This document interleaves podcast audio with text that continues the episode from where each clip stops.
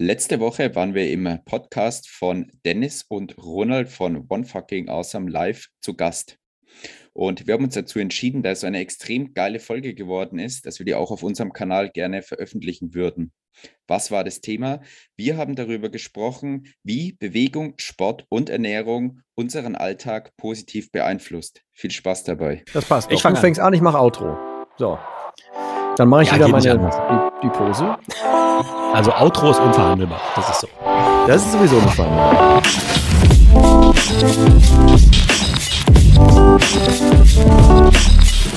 Wir haben uns heute hier zusammengefunden. Schön, dass ihr da seid. Schön, äh, dass wir uns hier alle zu dieser äh, Premiere treffen, weil heute findet äh, unser erstes Interview statt. Und äh, das ist auch eine, ja, eine Herzensangelegenheit von, von uns, ja, für alle äh, relevant, die sich jetzt mit dem Thema so Positivität, Dankbarkeit und so weiter auseinandersetzen, weil es gibt aus unserer Sicht eine Verbindung zwischen ähm, Bewegung, Ernährung, Wohlbefinden äh, und Positivität. Und deswegen freue ich mich und begrüße heute sehr herzlich Timo und Tobi. Äh, das sind äh, meine beiden äh, Fitness-Coaches, die sich hier äh, bereit erklärt haben, über dieses Thema mit uns äh, sich mal auszutauschen. Und natürlich begrüße ich auf der anderen Seite wieder den Dennis und der klingt Morge, äh, so, siehst du, ich kann nicht mehr einen Satz bilden nach diesem geilen Intro. Äh, auch von mir herzlich willkommen, auch von mir herzlich willkommen an die anderen beiden Jungs, die vielleicht dich auch einmal ganz kurz einmal vorstellen können, damit ihr wisst, wie die so klingen. Ja, schön, dass wir da sein dürfen. Sind wir laut genug? Ich denke schon. Ja. ja, das kriegen wir jetzt noch geregelt. Das Sehr war gut. der Tobi, wenn ich so nennen darf, und dann hätten genau. wir noch den Timo. Genau, jetzt kommt noch der Timo. Also vielen Dank auf jeden Fall, dass wir hier sein dürfen. Ist natürlich auch eine Ehre für uns, dass wir die ersten Gäste sein dürfen. Das bei der Premiere, dass die erste Auswahl auf uns gefallen ist. Freut uns natürlich. Vielen Dank. Ja, schön, dass ihr da seid. Das geht auf jeden Fall direkt auch ans Eingemachte. Ähm, weil der ein oder andere weiß das ja vielleicht. Wir arbeiten ja sowieso schon seit Monaten zusammen. Ihr seid dafür verantwortlich, dass ich äh, 10 Kilo Bauchspeck und Hinternspeck weg habe ähm, und äh, sozusagen mich jetzt auch fitter und wohler fühle und äh, da diesen Zusammenhang auch zwischen Bewegung, Ernährung und so weiter und Wohlbefinden hergestellt habe. Ähm, und es hat ja auch was mit mir gemacht, so diese Zeit der Zusammenarbeit, ähm, sowohl energetisch als natürlich auch körperlich und so weiter. Ähm, und da würde ich mit euch gerne mal äh, ein bisschen, ein bisschen tiefer gleich einsteigen. Und zwar weil ich fühle mich ja so. Ne? Also offenbar gibt es ja einen Zusammenhang zwischen ich mache was für mich und Wohlbefinden. Könnt ihr das mal so, so ein bisschen so aus eurer Sicht mal erklären, also warum das so ist oder ob es überhaupt so ist, ob ich ein Einzelfall bin? Mm, naja, ein Einzelfall bist du auf jeden Fall nicht. Ähm, ich sag mal so, wir handeln ja irgendwie oft aus einem aus einem Mangel heraus. Ähm, ich würde es mal jetzt dahingehend beschreiben, dass wenn ja, wenn du halt unzufrieden mit dir und deinem Körper bist, ähm, da, da ist ja immer irgendwo, entsteht ja immer irgendein Mangel. Also das heißt, du, entweder warst du mal sportlich, wie in deinem Fall, du hast ja früher mal Sport getrieben. Also du, du, du weißt, was du früher leisten konntest oder wie dein Körper vielleicht früher aussah. Und umso mehr du dich wahrscheinlich ins Negative ja, also für dich Negative entwickelst, umso unzufriedener wirst du ja jedes Mal, wenn du in den Spiegel guckst. Das ist vielleicht nur ein kurzer Moment und dann schiebst du es immer schön weiter wieder hinten raus. Weil so, so, krass aktiv wird es dich dann vielleicht nicht ähm, beeinflussen, dass du jetzt ins Handeln kommst. Aber irgendwann gibt's immer so ein, ja, so ein, so, so einen kleinen Moment, dass es fast zum Überlaufen bringt. Und dann ist immer so der Punkt, okay, jetzt will ich was ändern. Und dann sehen, also es ist bei unseren Klienten ja auch oft so, oder du hast es ja auch sehr gut beschrieben, dann kommt wieder so dieser Aha-Effekt, so dieser Augenöffner, okay, ey, da ist ja irgendwie mehr, also ich kann mehr leisten, ich bin, bin fitter, ich schnauf nicht mehr beim Treppe hochlaufen, oder sei es so, so Punkte wie aktiver zu sein und ich schaue jetzt gerade nach draußen, da scheint die Sonne, ähm, ich gehe raus und genieße die Sonne, ja, also das ist alleine schon dieses Vitamin D, was, was du dann aufnimmst, das sind ja alles, sind ja alles Punkte, die dich dann im Wohlbefinden beeinflussen, ja. Und wenn du dann, weiß nicht, wenn du dich dann draußen, wenn du draußen warst und dich dann oder merkst, wie wohl du dich dann fühlst durch diese Wärme, durch dieses Vitamin D, was du dann irgendwie produzierst und so, das ist ja, sind ja auch alles Glücks, Glückshormone, die auch ein bisschen ausgeschüttet werden. Also es hat, glaube ich, ist, glaube ich, eine sehr große, ähm, ein sehr großes Thema mit verschiedenen Blickwinkeln, wie man das Ganze bearbeiten kann. Also von von Wohlbefinden, Sport, rausgehen, Hormone, Vitamine und so weiter und so fort. Ja. Wenn ich da ganz kurz einmal ein, einhaken darf, also ich merke das zum Beispiel, ich habe jetzt auch wegen Ronald irgendwann angefangen mit Morgenroutine und so, ne? Und selbst wenn ich da jetzt morgens nicht viel mache, also an Sport mache, sondern einfach nur so, keine Ahnung, ähm, also mein bisschen morgens mache, aber so weiß ich, ich habe schon mal den Puls einmal hochgebracht und so weiter, dann gibt mir das schon das ähnliche Gefühl, wie wenn ich mich morgens aufgerafft habe und habe morgens schon wirklich Sport gemacht, bin laufen gewesen oder so. Dann trägt dann dieses Gefühl, ja so ein bisschen dieses positive Körpergefühl, ja so gefühlt durch den ganzen Tag. Ist ja so auch wie mit, mit kaltem Duschen und so ein Zeugs. Ist das so, mhm. würdest du das ähnlich erklären? Also ist das das Gleiche, dass man sich dann auch ähm, dann schon fühlt, man hat das getan oder ist das eine reine Ausschüttung von irgendwas oder woher kommt dieses positive Gefühl, was man so durch den Tag tragen kann dann? Mm. Ja, also ich, ich denke, dass es einfach diese Ausschüttung ist, dann schon was getan zu haben. Und oft ist es ja auch dieses, ich nehme mir was vor, ähm, mach's dann aber am Abend nicht und dann fühle ich mich schlecht und, und das würde ich dann einfach umgekehrt beschreiben. Weißt du, wie ich meine? Also ich, ich nehme mir vor, was zu tun, erledige das gleich in der Früh und bin dann stolz auf mich, dass ich das, diesen Schweinehund überwunden habe und allein auch schon diese, diese Bewegung, äh, diese Blutzirkulation und ja, dieses, es ist ja auch dieses Sauerstoff durch die, in die Muskeln bringen, ins Gehirn bringen, ist ja auch irgendwo ein Muskel, ja. Das ist ja allein diese Blutzirkulation. Also ich würde, ja, würde ich dann schon so, so auch äh, beschreiben, wie du es gesagt hast, ja. Mhm. Okay, gut, ja, ich, kann ich, kann ich, ich denke aber, das ist ganz, ganz kurz noch, das ist zusätzlich auch, also zum einen ist es dieser natürlich emotionale Aspekt, dass man einfach was gemacht hat, und zum anderen will ich auch trotzdem sagen, weil, weil du jetzt das angesprochen hattest mit Ausschüttung von Hormonen, also spielt natürlich auch eine Rolle, ne, dass wir bei körperlicher Betätigung, wenn wir uns bewegen, dass dann tatsächlich Endorphine ausgeschüttet werden, also es ist auch nicht nur ein emotionaler, sondern auch ein mechanischer Prozess, der da einfach stattfindet. Okay. Okay, weil das, das kann ich ja zum Beispiel auch sehr gut bestätigen. Ne? Also es ist ja so, wenn ich vom Sport komme, dann habe ich ja so ein richtiges Hoch. Ne? Also mhm.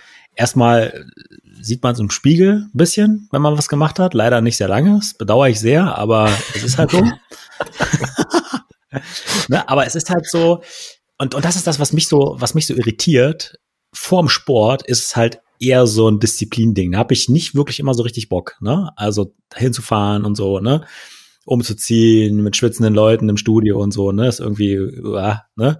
So, aber dann während des Machens und vor allen Dingen hinterher ist es einfach ein super geiles Gefühl. Und wir wissen das ja. Wir nehmen das ja, wir, wir spüren das ja. Warum ist es trotzdem so hart, da überhaupt erstmal in die, in die Gänge zu kommen? Ich glaube, dass da der Einstieg vor allem eben das Schwere ist. Ich meine, viele Leute, die vielleicht keinen Sport machen oder nicht viel Sport machen, die kennen das Gefühl danach noch nicht. Die kriegen es vielleicht überliefert von anderen, anderen Menschen, die dann sagen, hey, es ist super cool danach, nach dem Sport und fühlt sich gut an.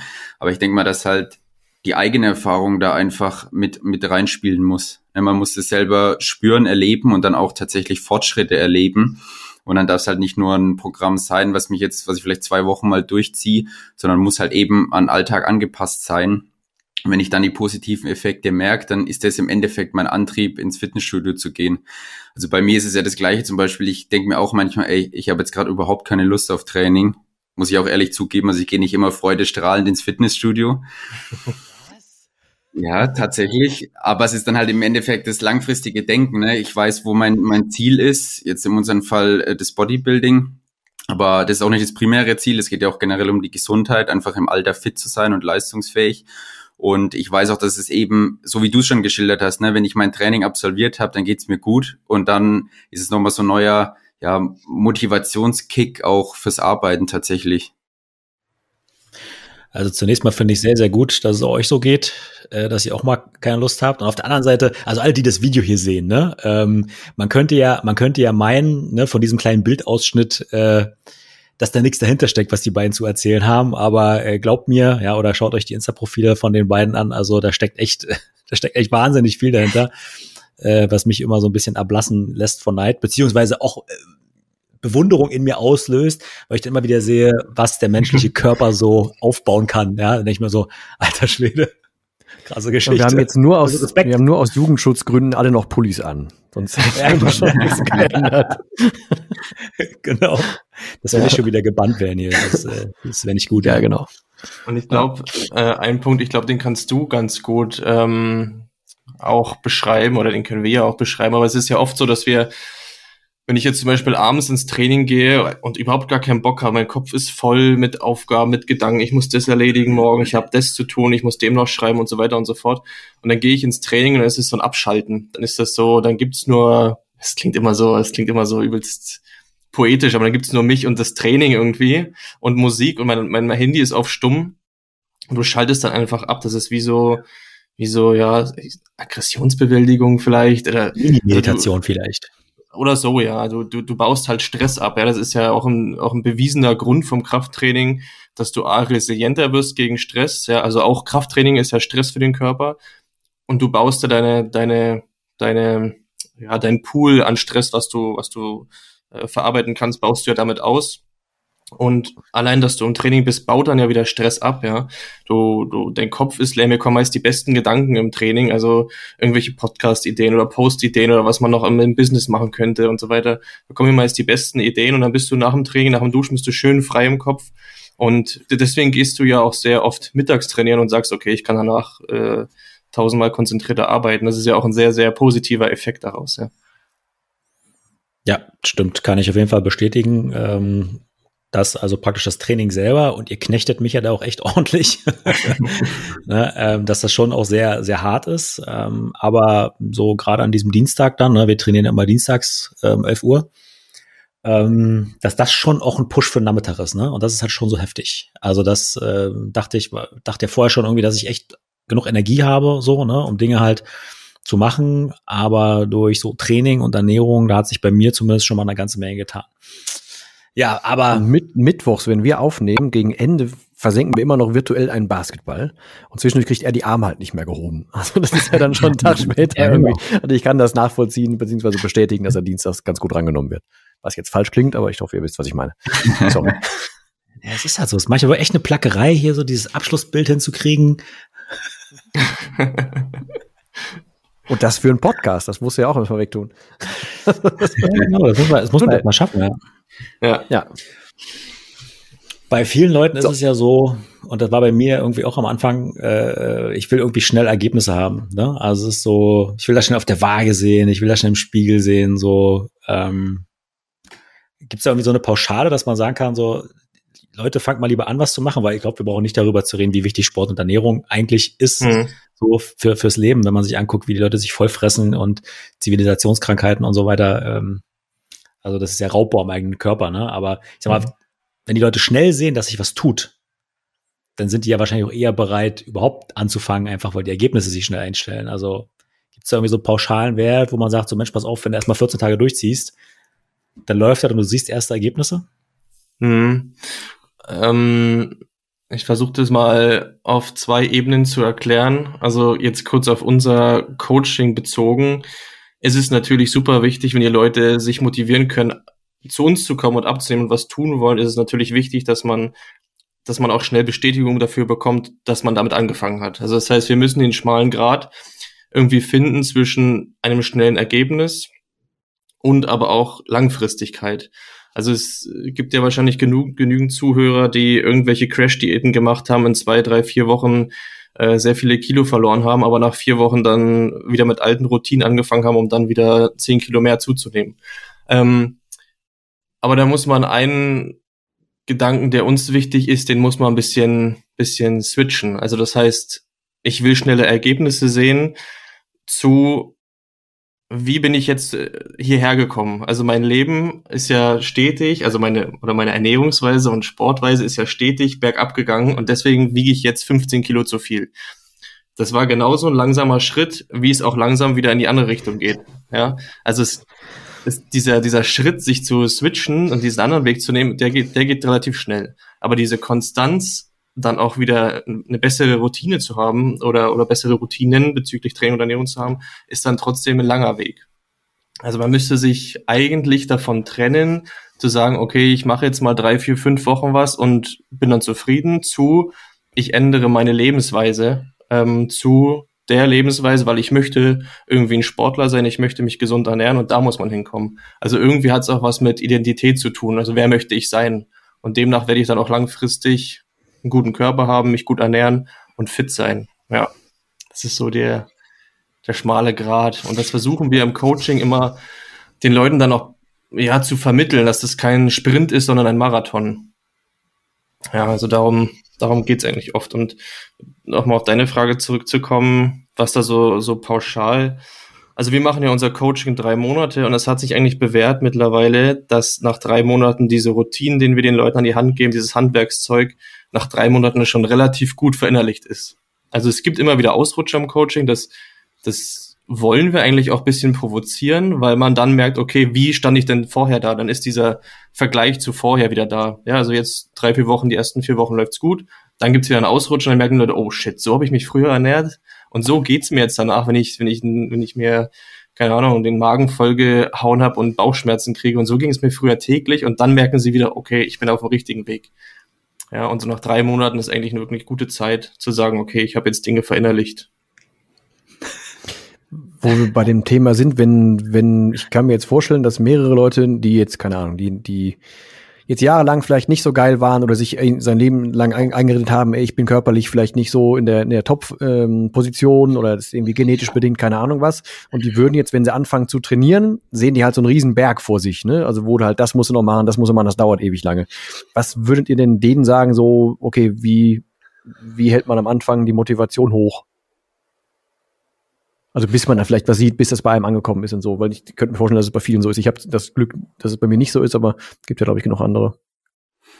Also was wir immer auch zu Beginn des Coachings machen, jetzt auch im Gruppencoaching vor allem nochmal intensiver umgesetzt haben, ist, dass man sich mal tatsächlich, also dass man eben sein, sein Mindset dahingehend ändert und ein, ein Nicht-Verändern quasi mit enormem Schmerz verbindet. Also was passiert, wenn ich so weitermache, wie ich es bisher gemacht habe? Dass man sich das einfach mal vor Augen führt und auch tatsächlich aufschreibt. Also, dass ich mir das nicht nur im, im Kopf durchgehen lasse, weil dann ist es meistens so hier rein und auf der anderen Seite wieder raus, sondern ich muss mir das wirklich aufschreiben und dann auch dieses ja kleine Tagebuch sozusagen immer weiterführen. Und weil einfach Schmerz ist oder Schmerz ist der, der effektivste Punkt, um halt irgendwas zu ändern. Und darum ist es auch, auch wenn man generell sagt, ja, ich will positiv denken und so weiter, ist eine gute Sache. Aber man muss sich auch einfach seinem Schmerz bewusst sein und was passiert, wenn ich mich nicht ändere. Das ist eine, eine ganz entscheidende Frage. Und wenn man dann eben Motivationslücken hat und sich das einfach immer wieder vor Augen führt, hey, warum mache ich das Ganze? Wie will ich nicht sein? Dann ist der Antrieb, würde ich sagen, auch um einiges größer, sich dahingehend dann zu verändern. Genau, also stellst dir im Prinzip halt vor, ne, wie wegen Diabetes du äh, erst den kleinen C, dann den rechten Fuß, okay. die linke Kniescheibe, alles so funktioniert wunderbar. Muss, musste ich auch machen übrigens, ne? So ein, so ein, so ein Worst-Case-Szenario. Ja, aber ich, Nein, Spaß. So verstehe auf jeden Fall, was du, was du sagen willst. Dieser riesige Berg an, an Dingen, die man zu erledigen hat, bis man, bis man oder umsetzen muss, bis man dann wirklich langfristig gute Ergebnisse sieht. Einerseits ist es dann auch wirklich dieses langfristige Ziel dann im Blick zu haben, also sich wirklich bei jeder sozusagen bei jeder Mahlzeit zu denken, okay, wie Timo schon sagte, wofür mache ich das Ganze? Und wenn ich jetzt vor einem, vor, wenn ich jetzt überlege, zu McDonalds zu fahren, weil ich abends noch Hunger habe und keinen Bock mehr habe, was, äh, keinen Bock habe, was zu essen zu machen, dann einfach mal durch den Kopf gehen lassen, okay, bringt mich jetzt McDonalds wirklich an mein Ziel, äh, im Sommer am Strand gut auszusehen? Ich glaube eher nicht. Vielleicht sollte ich mir eine andere Lösung überlegen. Ähm, und immer dieses langfristige irgendwie im Blick zu haben. Es ist zwar ein sehr vages Bild, was dann immer gezeichnet wird, aber ja, das ist am Ende einfach die Kontinuität, die man reinbringen muss oder, oder Ziele dann auf kleine Ziele runterbrechen. Man kann ja auch einfach sagen, ähm, also statt zu sagen, okay, ich möchte in einem Monat fünf Kilo verlieren, könnte man auch einfach sagen, ich möchte jetzt diesen Monat jede Woche dreimal ins Fitnessstudio gehen. Das ist ein besseres Ziel, als sich auf die Waage zu konzentrieren. Ja, weil, weil wenn ich zum Beispiel diese Trainings erledigt habe, dann kommt die Gewichtsabnahme meist automatisch. Ja. Ja, und im Idealfall kriegt man wahrscheinlich irgendwie Bock aufs Quälen, so, ne? Also jetzt in Anführungsstrichen Quälen, kriegt man halt Bock drauf, so dass man halt, so wie du sagst, du kannst es dann irgendwann, ja, wenn du sagst, und bei dir ist dann so, du, du fällst dann in so eine, so eine, äh, in einen positiven Stressabbau, du kannst dann gut denken und so, dann hast du ja zusätzlich Bock drauf und dann, wenn man sich zumindest ist bei mir so, wenn ich, ich habe dann auch keinen Bock auf Laufen gehen oder was auch immer. Ich bin normalerweise ein Typ, ich bewege mich voll gerne, aber ich brauche typisch Mann immer einen Ball. So, weißt du, dann kann ich auch vier mhm. Stunden darum laufen. Wenn ich jetzt was anderes mache, dann ist es so, dann, boah, dann muss ich mich ein bisschen durch, durchzwängen. Wenn ich jetzt zum Beispiel irgendwie laufen gehe oder versuche viel zu laufen, dann muss ich dabei irgendwas hören, damit ich äh, da, dabei bleibe und fühle mich aber dann danach gut. dann muss ich mir halt vorher schon quasi das Gefühl reinrammen, okay, nachher fühle ich mich wieder gut, dann ist der Tag auch ganz geil. Das ist so ähnlich wie kalt duschen, macht dabei auch keinen Bock, danach ist schön. Aber ähm, ich glaube, das ich glaube, so eine Mischung äh, passt da, ne? wenn man sich erstens diese Ziele vorstellt, die langfristigen, dann das runterbricht auf die Sachen, die umsetzbar sind und danach oder derweil, derweil noch hinkriegt, dass man die guten Sachen rauszieht, um sich für jede einzelne Mal zu, äh, zu motivieren. Ich glaube, dann könnte es ja, funktionieren. Okay, dann ja, Frage beantwortet, ich nehme es zurück. ja, es ist schon, es ist schon ein sehr kom komplexes Thema, deswegen ähm, sind wir auch Fan davon, ähm, 1 zu 1 Coachings zu machen oder jetzt wie bei uns in kleineren Gruppenrahmen, um dann wirklich zu versuchen, individuell mit den Leuten zu arbeiten, okay, was motiviert dich jetzt, ja, wie können wir deine großen Ziele auf kleine Gewohnheiten runterbrechen und diese kleinen Gewohnheiten dann so einfach wie möglich zu machen.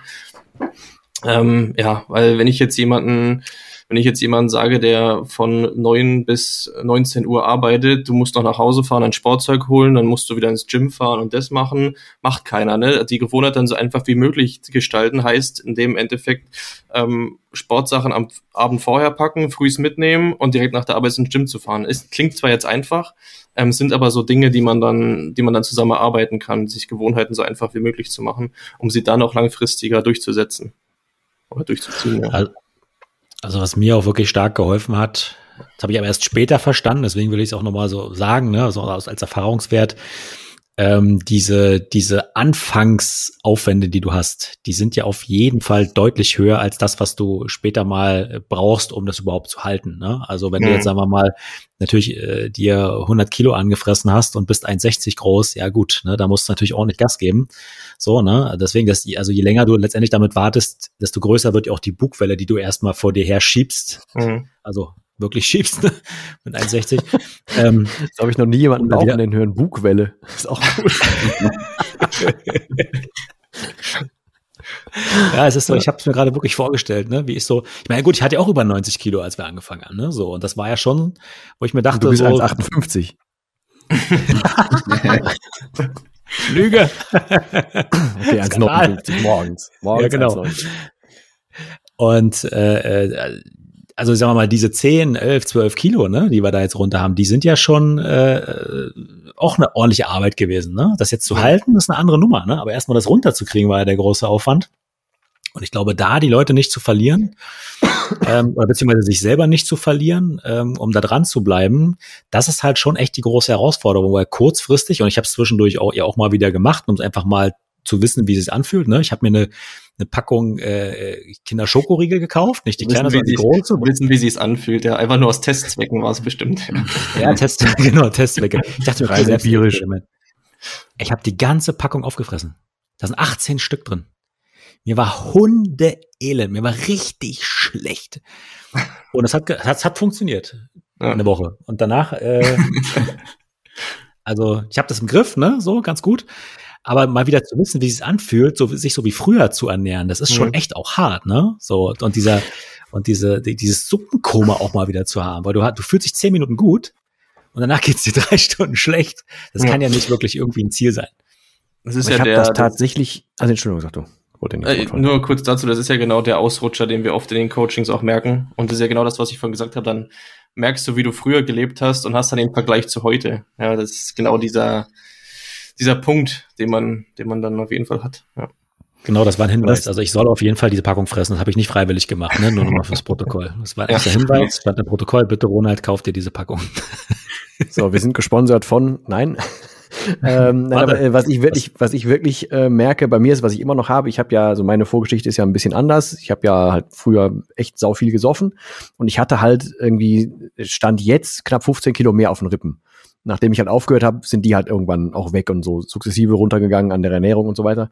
Aber wann immer ich heutzutage noch Tennis spiele und ich auf dem Platz stehe, habe ich immer noch so, wenn man mal auf den Ball wartet oder so, dann schon mal so die Hände in Hüften und ich vergleiche mich dann jedes Mal damit, wenn ich mir überlege, ich hätte jetzt irgendwie diese 16, 15, 16 Kilo so in Wassereimern dabei, bei jedem Ball zu laufen oder so, ne? Oder was das für eine, für eine Husterei, was das mit der Pumpe alles damals gemacht hat. Dieses Bild rufe ich mir jetzt auch noch jedes Mal äh, äh quasi wieder rein. Äh, mhm. wenn ich mich motiviere, irgendwie zwischendurch Sport zu machen oder halt so meine Freeletics-Sachen oder sowas mache, ähm, dann habe ich inzwischen ein Gefühl dafür, dass ich mich halt auf einem deutlich besseren Level bewege als damals und dass ich jetzt ein Gefühl dafür habe, dass, dies, dass dieses Level, okay, es fängt an, sich ein bisschen zu verschlechtern, dann habe ich aber ein Gefühl dafür, äh, wie es früher war und dieses, dieser Vergleich hilft mir zumindest, wo wir gerade einmal dabei waren. Und nein, ich muss dafür jetzt nicht ganz viel Kinderschokolade Es ist ich habe lange ja, Scheiße ja. gebaut. Na, bei mir war, bei mir war es Bestandteil des Trainings, ne? Also es stand auf dem Plan, ich musste das halt essen. Entschuldigung. Vielleicht kurz noch ein Punkt zu dem, was Ronald gesagt hat, oder beziehungsweise mit diesem, mit dieser großen, naja, dieser große Berg, den man vor sich äh, herschiebt. Ich, ich glaube, das ist leider das Problem von dieser aktuellen Social Media Sache, dass die Leute immer denken, okay, es ist alles super einfach, was dieser Profiathlet dort macht. Dem fällt das alles super leicht, was er macht.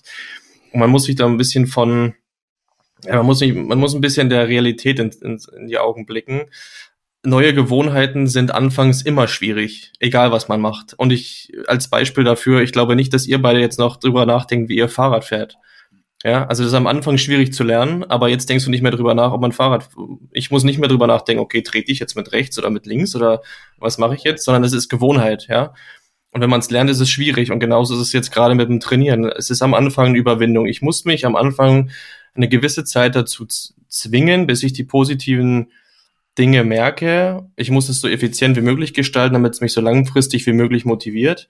Und am Anfang ist es nun mal ein bisschen Quälerei, ja. Also, aber irgendwann, also Timo und ich, wir haben zwar manchmal auch keinen Bock, aber wir denken dann, wir denken nicht mehr drüber nach, ob wir jetzt gehen oder nicht. Diese Frage stellt sich uns nicht mehr, um das mal so zu beschreiben. Ja. Und bezüglich deinen, diesen 15 äh, Kilogramm mehr, die man mit sich rumschleppt am Körperfett, das ist ja alles, das ist ja alles tote Energie. Also wie du schon sagst, das ist, als würde ich draußen spazieren gehen und hänge mir 15 Kilo auf den Rücken und lauf damit rum. Das ist einfach unnötig, ja. Also Muskulatur, wenn wir jetzt 15 Kilogramm Muskulatur haben, dann, dann arbeitet die für uns, dann, dann hilft die uns stärker zu sein. Das ist ja wie, wie ein Panzer für den, für den Körper. Aber Körperfett ist einfach nur, ist einfach nur da. Es hängt an dir so blöd rum, es sieht blöd aus, kostet dich Energie, macht dich im Zweifelsfrei, äh, im Zweifelsfrei, im Zweifelsfall am Ende noch irgendwie krank und es ist einfach unnötig. Also wirklich unnötig, ja. Also zumindest übermäßiges Körperfett. Ja, also kann man sich, kann man sich schon mal so vorstellen, wenn man, wenn man jetzt hier vielleicht zuhört und sich jetzt dann wie du in diese Hüften greift und so denkt, okay, das hier, was ich jetzt hier alles habe, das brauche ich alles gar nicht. Ne? Also wozu ist das da? Das stört mich, kostet mich viel Energie und macht mich schlapp und sieht blöd aus. Ja. Ja Hashtag unnötig, das ist schon hängen geblieben bei mir. Sehr gut. Ja. Aber deswegen, ich gucke mir ja gerade drauf, das, das, steht ja mit, ähm, mit als Frage mit drauf. Ne? Hier steht ja, ähm, wenn man sich die Profile auf Social Media anguckt und dann diese ganzen Durchtrainierten sieht und dann noch Filter oben drauf und keine Ahnung was, kriegt man ja eh schon mal ein relativ falsches Bild davon, wie Leute an sich aussehen und man ist dann erschrocken, äh, wie Leute wahrscheinlich in real aussehen und so. Man kriegt einfach ein falsches Ideal, glaube ich, im Kopf. Ähm, aber ähm, also was die Frage ist ja, was haltet ihr von von diesen Idealen da draußen und dann, wenn man irgendwelchen Sachen nachläuft und was davon kann der normale Mensch, der normale Autoverbraucher denn irgendwie eigentlich hinkriegen, erreichen, was kann man nicht erreichen? Kann man das irgendwie pauschal sagen? Ja, ich glaube, es, es kommt einfach drauf an, also mal um die erste, um auf die erste Frage einzugehen, ob das realistisch ist, beziehungsweise wie, wie man damit umgehen sollte. Ähm, also die, die Fotos, die gemacht werden, sind ja meistens Momentaufnahmen. Und gut, dann gibt's halt Instagram-Profile, die sagen auch dann ganz klar, hey, das ist jetzt mein aktueller Zustand, so sehe ich nicht immer aus. Aber es gibt dann halt auch die andere Richtung, die dann, was weiß ich, machen einmal im Sommer eine krasse Diät, dann machen sie äh, 50 Bilder in unterschiedlichen Positionen, Hintergründen und dann wird es halt das Jahr verteilt gepostet. Und dann denken die immer, hey, der sieht ja immer so aus. Und ich habe es jetzt selber bei meinen Bodybuilding-Wettkämpfen letztes Jahr, Ende letzten Jahres erlebt. Also es war ein Zustand, wo dann der, der Körper, also optisch natürlich perfekt war, ist ja das, das Ziel an dem Ganzen, weil einfach gesundheitlich ist es auch kein guter Zustand mehr, muss man sagen, dann mit so einem Körper. Ähm, zumindest die letzte Zeit. Also am Anfang ging es natürlich noch, aber dann die letzte, letzte Phase ist natürlich dann gesundheitlich auch bedenklich. Und dann vielleicht noch der Punkt, dass man sich da auch nicht an anderen orientieren sollte, sondern eben seine eigenen Ziele im Blick behält oder wie man wie man es angehen will. Ja, wenn ich mir jetzt halt denke oder nehme ein Beispiel, ich möchte so wie der aussehen, der jetzt zufällig das Bild da kurz vorm Wettkampf gemacht hat am Strand, dann ist es vielleicht nicht das beste Paradebeispiel, sondern ich muss halt schauen, dass ich jeden Tag einfach für mich ein Stückchen besser werde. Und das sollte dann so der Ansatz sein. Es ist auch ein ein großer Unterschied, ob, also oft sind ja diese ganzen Instagrammer oder Influencer, die machen das ja auch beruflich. Ja, und das, und das vergessen immer viele. Also, äh, ich brauche keinen kein Topmodel mir anschauen und dann denken, okay, das will ich auch haben, aber ich arbeite 50 Stunden in der Woche, was weiß ich wo, und habe dafür gar nicht die Zeit. Die Leute machen das den ganzen Tag. Die fokussieren sich den ganzen Tag darauf, einen guten Körper zu haben oder gut auszusehen und, und das verwechseln immer viele. Ich habe da jetzt letztens äh, was Gutes zugelesen und auch letztens einen Post dazu geschrieben bezüglich Erwartungen, Träume und Realität. Ja, also wir wir haben oft Erwartungen und verwechseln die Dinger mit unseren Träumen. Ja, also zum Beispiel, ich starte jetzt dieses Jahr, mache das gleiche wie der Timo, gehe auf Wettkämpfe und ich habe am Anfang mich dabei erwischt, wie ich, wie ich Erwartungen daran hatte, Wettkämpfe zu gewinnen. Und das entspricht aber ein, das entspricht einfach meinem Traum, aber nicht der Realität. Also ich kann nicht sagen, okay, ich werde das gewinnen und kann das erwarten, weil ich weiß es einfach nicht. Ich weiß nicht, wie gut ich sein werde. Ich weiß nicht, ob der Bessere an diesem Tag auf der Bühne steht. Ich weiß es einfach nicht. Und genauso ist es dann mit Social Media und ich gucke mir diese, diese Bilder an und, und also verwechsel dann meine Erwartungen mit Träume und denke, okay, ich kann genauso aussehen, was aber mit meiner Realität überhaupt nicht übereinstimmt, wie ich gerade schon sagte. Ich habe ich hab Kinder zu Hause, ich muss 50 Stunden die Woche arbeiten, ähm, ich habe vielleicht noch, weiß ich nicht, kranke oder, oder alte Eltern, was auch immer, und macht es nicht beruflich. Und das ist, glaube ich, ein ganz großes Problem, dass, dass man diese Träume und Erwartungen dann sehr oft verwechselt. Ich finde das mit dem eigenen Bild tatsächlich sehr cool. Ich habe ähm, so zwei, ich sage jetzt in dem Fall tatsächlich zwei Damen äh, so vom inneren Auge. Eine ist so, die, die war damals, wo ich gearbeitet habe, war die so ein Model, was wir auch dann da hatten und jeder war immer so, die war tatsächlich zu Recht Model, weil immer, die war zwar auch sehr nett, aber wann immer den Raum reinkam, haben alle gesagt, boah, so, also so die Typ Model. Ähm, aber die hast du immer essen sehen und wann immer es irgendwo gab, hatte die einen Wein auf dem Tisch und so. Und die war, hat sich nie um irgendwas groß gekümmert, ähm, mhm. hatte aber halt einfach per se unfassbar viel Bock auf Sport, auf Gesundheit und auf, auf positives Energielevel. Und eine andere, an die ich dann gerade denke, die versucht seit Ewigkeiten abzunehmen und versucht alles mögliche und es klappt null und die ist vollkommen verbissen, geht dafür trainieren ohne Ende und kriegt es aber nicht hin. Ähm, und das hat jetzt nicht immer irgendwelche Körper, klar, die eine ist ein bisschen, äh, ein bisschen gesegneter, was den Körper anbelangt, als die andere, jo, und Proportionen und so. Aber bei mir war das immer so, die eine, die hatte halt einfach Bock drauf die hat einfach das ganze Leben danach ausgerichtet, hatte, hatte wirklich Spaß dran und hat sich Bock auf, auf, auf ähm, und Freude an Sport gezogen. Und die andere war nach dem Motto, boah, ich muss zum Sport gehen. Das war für mich immer so das Sinnbild dafür, dass wenn man eine vernünftige Einstellung dazu hat und ein vernünftiges ja. Selbstbild, was du gerade meintest, davon hat, wo die eigenen Ziele liegen, dass man das für sich macht und nicht für irgendein Bild, für irgendeine BMI-Zahl, für irgendwie sowas, dann glaube ich, ist man immer auf dem gesünderen Weg, ne? Ja. Mal das eh auch so eine Frage, ja, da die wir stehen haben. Da geht es dann wieder, geht's dann wieder darum, um die, um die eigene Motivation zu finden. Ne? Also dann irgendwie dann versuchen, aus dem Schmerz heraus zu handeln und dann die eigene Motivation zu finden. Das ist ja auch immer ein wichtiges Thema. Ja. Die meisten Leute wollen dann immer abnehmen, aber wollen irgendwie nichts dafür tun. Oder ja, das sind ganz viele, ganz viele Faktoren irgendwo zusammenspielen. Aber das ist doch schon hart frustrierend, oder? Wenn du jemanden siehst, der gefühlt alles machen kann und trotzdem aussieht wie mm. eine junge Göttin und ich, andere ich, sozusagen, die brauchen nur Schokolade angucken und schon äh, ist das Pölzerchen wieder da, ne? Ist doch fies, ja, oder? Das, das, das große Problem, das wollte ich gerade schon sagen, das große Problem daran ist, wie, wie, wie lang, Dennis, hast du diese, dieses Model gesehen am Tag? Ich habe die inzwischen relativ lang gesehen. Ich weiß aber, dass die zum Beispiel unfassbar viel macht. Ja, aber jetzt mal so als Beispiel, wie so früher, wenn du gesagt hast, okay, ich sehe die nur essen, in welchem Zeitabschnitt war das immer, wo du dann das festgestellt hast? Ja, man hat immer nur in irgendwelchen Pausen, also kurze, also nie, nie einen kompletten Tag, nie, nie rund um die Uhr oder so, ne? Genau, und das ist, das ist oft das Problem. Also die Leute, also sagen wir mal so, ich sehe den Timo jetzt täglich eine Stunde in der Mittagspause und der schaufelt sich da drei Teller Nudeln rein und äh, und dann sage ich, und, und dann sagt er, okay, oder beziehungsweise ich sehe, dass er super geil in Form ist und denke ich mir, hey, der kann ja alles essen. Dann trinkt er noch ein Bier zum Mittag, was oder ein Radler, was weiß ich. Jetzt mal übertrieben aus. Und dann, dann erzähle ich den Leuten, ey, ich kenne den Timo, der sieht super aus und der isst mittags drei Teller Nudeln und haut sich zwei Bier rein. Wie kann der so aussehen?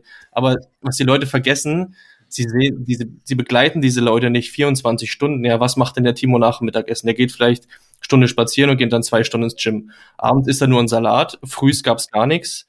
Ähm, und das sind immer genau diese Punkte, die zu dieser Verzerrung führen. Also die, ich höre das so oft, dass Leute sagen, ey, hier Claudia XY, die isst den ganzen Tag nur Mist, die haut sich Pizza rein. Immer wenn wir uns sehen, ist die Pizza und Wein und die sieht aus wie ein Model. Und dann sage ich immer, okay, aber siehst du sie den ganzen Tag, was macht sie denn sonst? Ja, die geht viel zum Sport und was sie sonst ist, weiß ich gar nicht. Und die geht auch viel laufen und glaube ich zumindest. Und also das sind dann mal diese Punkte, die damit reinspielen. Also der Körper funktioniert immer auf, auf einer Basis von Kaloriendefizit und Überschuss. Und das ist bei jedem das, das, das Gleiche, außer man ist krank.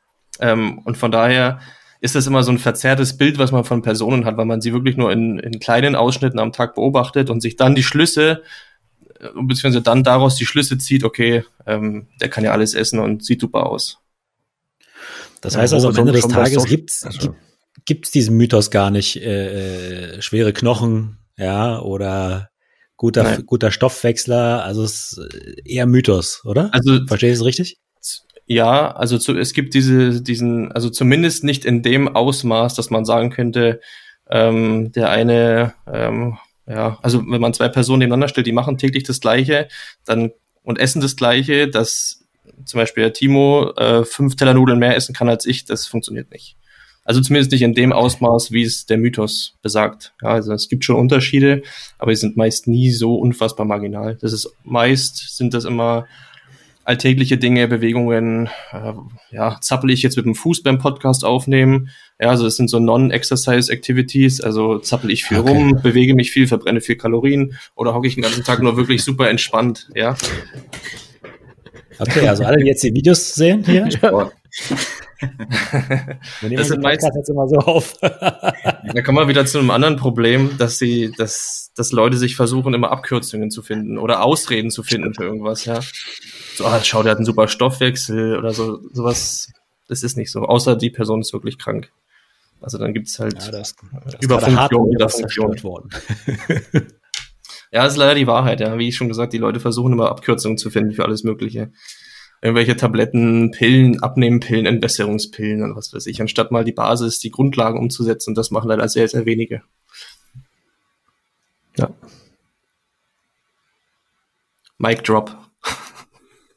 Nee, alles gut. Ich, ich habe mir gerade für mich ja, noch genau. notiert, dass wir schon den, den perfekten Ausschnitt haben, wo wir schon bei Social Media waren, wo, wo du einfach sagst, er isst drei Teller Nudeln und zwei Bier zum Mittag. Das haben wir schon den perfekten Ausschnitt gefunden. Und dann siehst du aus wie der Timo. ja, genau. Schneide ich irgendwie nachher so zusammen. Das wird super. Sehr gut. genau, kommt so. zu uns. Äh, Nudeln, Kinderschokolade, alles mit dabei. Ist alles Bestandteil. Da schneide ich alles, alles, alles zusammen. In einer guten Ernährung. Wenn, genau. wir, wenn, wir, wenn wir so bei, bei diesen Außendingen sind, ne, so, ähm, da gibt's ja so diese, diese berühmten Kennzahlen, ne, für, für alles Mögliche, auch eher im, im Ernährungsbereich und so. Wie viel äh, Wert sollte man für sich selber eben genau auf diese Kennzahlen legen. Also Gewicht ist natürlich klar, ne? Also wenn ich mich auf die Waage stelle, dann, dann kann ich für mich schon relativ gut einschätzen, bin ich jetzt ein bisschen weiter weg von dem, wo ich, äh, also wo praktisch das, das äh, optimale Gewicht liegt. Ja, da bin ich schon ein bisschen, ein bisschen dichter dran, kann also meine Ziele sozusagen ganz anders bewerten. Aber was ist zum Beispiel mit so Kennzahlen wie, wie den Body Mass Index oder sowas? Der geistert ja überall rum, ne? so nach dem Motto BMI, musst aufpassen und so weiter, ne? was, was, was ist denn da dran? Kann man sich daran orientieren oder ist es eher so ein, naja, guck lieber in den Spiegel so und, und bewerte das, was du siehst?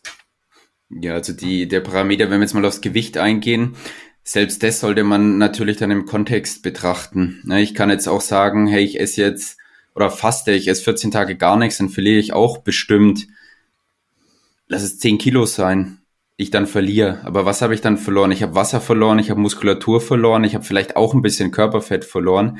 Deshalb sollte auch das Gewicht, ich meine, es ist natürlich ein Anhaltspunkt, dass ich abnehme, aber man muss es natürlich im ganzen Kontext betrachten. Also wenn zusätzlich auch Sport gemacht wird, ich zusätzlich meine Bilder mache, dass ich sehe, hey, baue ich Muskulatur auf, an welchen Stellen baue ich Muskulatur auf und dann kann man das Körpergewicht auch tatsächlich als Parameter hernehmen. Und wenn ich jetzt nur Gewicht nehme, dann, wie gesagt, Gewicht ist nicht gleich Körperfett, was ich verliere. Drum geht es auch beim Abnehmen eher darum, Körperfett zu reduzieren und nicht Körpergewicht zu reduzieren. Weil das natürlich auch nochmal unter, unterschiedliche Sachen sind. Dann, was den BMI angeht, ganz einfaches Beispiel. Wenn ich mein BMI errechnen würde, dann wäre ich stark übergewichtig, laut BMI. Einfach weil ich nicht der Größte bin mit meinen 1,80. Ich wiege aktuell 92 Kilo. Ähm, und es sind ja leider nur die zwei Parameter, die beim BMI mit eingemessen werden und dann wäre ich übergewichtig. Ähm, adipös. Adipös, genau. Ja, aber was, wir hatten auch gestern in einem Podcast mit einer Klientin von uns, für sie war aber doch der, der BMI dann ausschlaggebend zu sagen, hey, ich muss jetzt was verändern.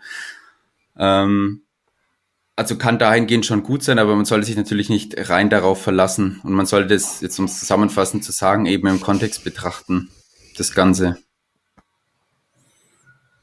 Das ist okay. sehr beruhigend, ehrlich gesagt. Mhm. ja, räumt auch generell auch nicht mit ein paar Mythen auf, so an sich, ne? Das ist ganz gut. Ja, also ich sag mal, sobald du anfängst ja auch äh, Sport zu machen, ja, um Muskelmasse aufzubauen, also ich glaube, dieser, dieser BMI, der wird immer weniger aussagekräftig, je sportlicher du bist. Ja, mhm. also, weil am Ende des Tages zählen ja dann ganz andere äh, Kennzahlen, ja, oder einfach nur der Blick in den Spiegel, ne? Aber der BMI, so, also das höre ich auch heute immer noch, ne? Ich habe ein BMI von sowieso, ich müsste mal wieder und so, ne? Also auch schwierig, ne? Also diese, diese, ich, diese Kennzahl isoliert zu betrachten.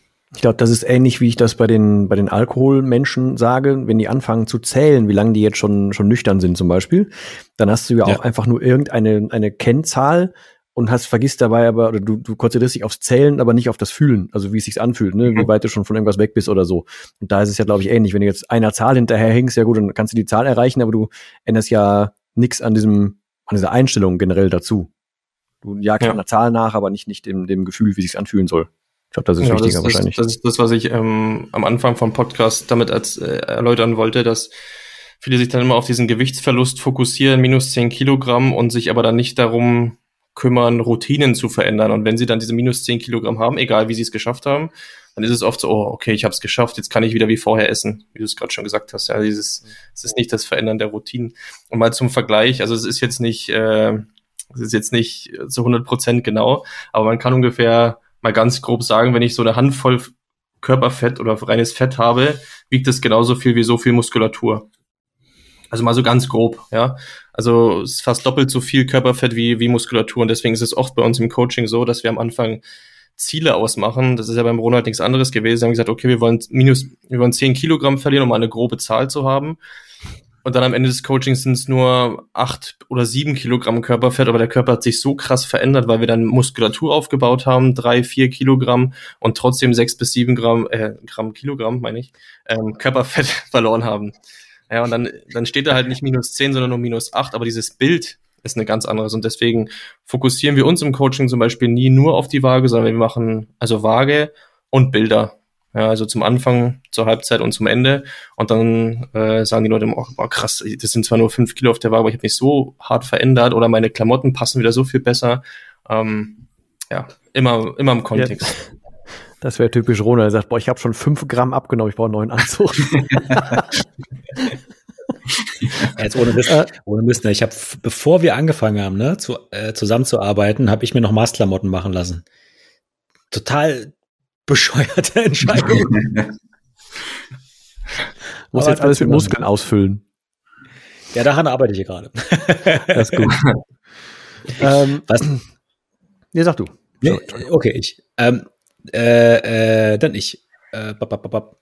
Genau, und zwar waren wir gerade so ein bisschen beim Thema äh, auch ja Ernährung das gehört ja irgendwie auch natürlich zusammen. Ne? Also du kannst ja, klar kannst natürlich durch Sport und Bewegung eine ganze Menge irgendwie kompensieren, was du dir so reinschaufelst. Aber Ernährung ist ja, ist ja doch ein, ein ziemlich großer Bestandteil. Ne? Und äh, ist egal, wo ich gucke, ja, du wirst immer wieder auf irgendwelche Diäten hingewiesen. So nach dem Motto, probier das mal, probier das mal und so, ne? Und das ist jetzt der neue Jackpot und so. Aber irgendwie habe ich auch nie das Gefühl, dass davon irgendwas tatsächlich so richtig funktioniert. Ne? Hängt wahrscheinlich damit zusammen, dass wir über Gewohnheiten auch mehr nachdenken sollten als über irgendwelche Diäten. Ne, aber gibt's da irgend, also irgendwas, wo ihr sagt, so zumindest das funktioniert mal, das kann man mal machen, oder ist irgendwie alles, alles von Arsch? Ich meine, die, die Variante, also manche Diätformen, sage ich mal, haben schon ihre Daseinsberechtigung aber dann auch nur mit dem Aspekt, dass ich mir eben dadurch ein Kaloriendefizit äh, erzeuge. Also so wie es Tobi am Anfang schon gesagt hat, er hat, es steht und fällt alles mit dem, mit dem, mit der Kalorienbilanz. Also ob ich jetzt mehr esse, als ich verbrenne oder andersrum. Und wenn ich jetzt sage, hey, intermittierendes Fasten zum Beispiel, ich esse nur von 12 bis 20 Uhr und von 20 bis 12 Uhr esse ich nichts. Kann Sinn machen, wenn ich es dadurch schaffe, halt generell weniger zu essen. Aber wenn ich jetzt natürlich den Zeitrahmen nehme, und wenn ich jetzt, ob ich jetzt die, die 3000 Kalorien in acht Stunden esse oder über den Tag verteilt, das kommt komplett aufs Gleiche raus. Das muss man, muss man immer bedenken. Und jetzt auch zum, zum Thema Gewohnheiten oder was wir dann unseren Klienten auch gern mit auf den Weg geben. Die, auch die drei Monate jetzt, die wir uns als Rahmen gesetzt haben, es soll jetzt nicht dann eine drei Monats Diät sein, dass ich drei Monate jetzt einer gewissen Ernährungsform nachgehe, sondern der neue Zustand, den ich erreichen will, es muss dann halt mein, mein Alltag sein, meine Lebenseinstellung, es muss normal sein, dass ich mich so ernähre. Und wenn ich jetzt sage, hey, ich mache eine Kohlsuppendiät, um zehn Kilo abzunehmen, dann habe ich da keine Gewohnheiten drin, es ist nicht gesund, weil uns natürlich noch jede Menge an anderen Nährstoffen fehlen. Und ja, man, man wird dann auf jeden Fall wieder rückfällig. Das ist alles das Problem an so ja, wenn man mit so gewissen Ernährungsformen nachgeht. Man muss halt für sich eine, eine gesunde Ernährungsform finden, die ich dann auch dauerhaft in meinen Alltag integrieren kann, dass es einfach mein Normalzustand ist und jetzt nicht so eine, eine befristete Zeit, in der ich sage, ich möchte jetzt so lang abnehmen. Und Pauschalantworten sind eh immer schwierig. Also, wie Timo schon sagte, manchen wird intermittierendes Fasten besser taugen, manchen wird Low Carb besser taugen, obwohl ich davon wenig kenne. Ähm, äh, das sind, das sind alles nur, das sind alles nur Werkzeuge am Ende, ja, um dieses Kaloriendefizit irgendwie zu erzeugen. Und das, äh, wie du ja selber feststellst, du kannst auch Burger und Pizza essen und dann abnehmen. Also es funktioniert auch und ich bin glücklich dabei und muss mich nicht täglich quälen und schauen, dass ich keine Kohlenhydrate zu mir nehme. Ähm, von daher, ja, also pauschal ist immer schwierig und es gibt nicht diese eine pauschale Diätform. Aber pauschal könnte man sagen, dass es Sinn macht, sich nicht nur vorzunehmen, ich mache jetzt drei Monate was, sondern dass man sich überlegt, ich ändere in diesen drei Monaten jetzt was und dabei bleibe ich als neuer Alltag, damit man das hält, was man, genau. was man haben ja. möchte. Ne?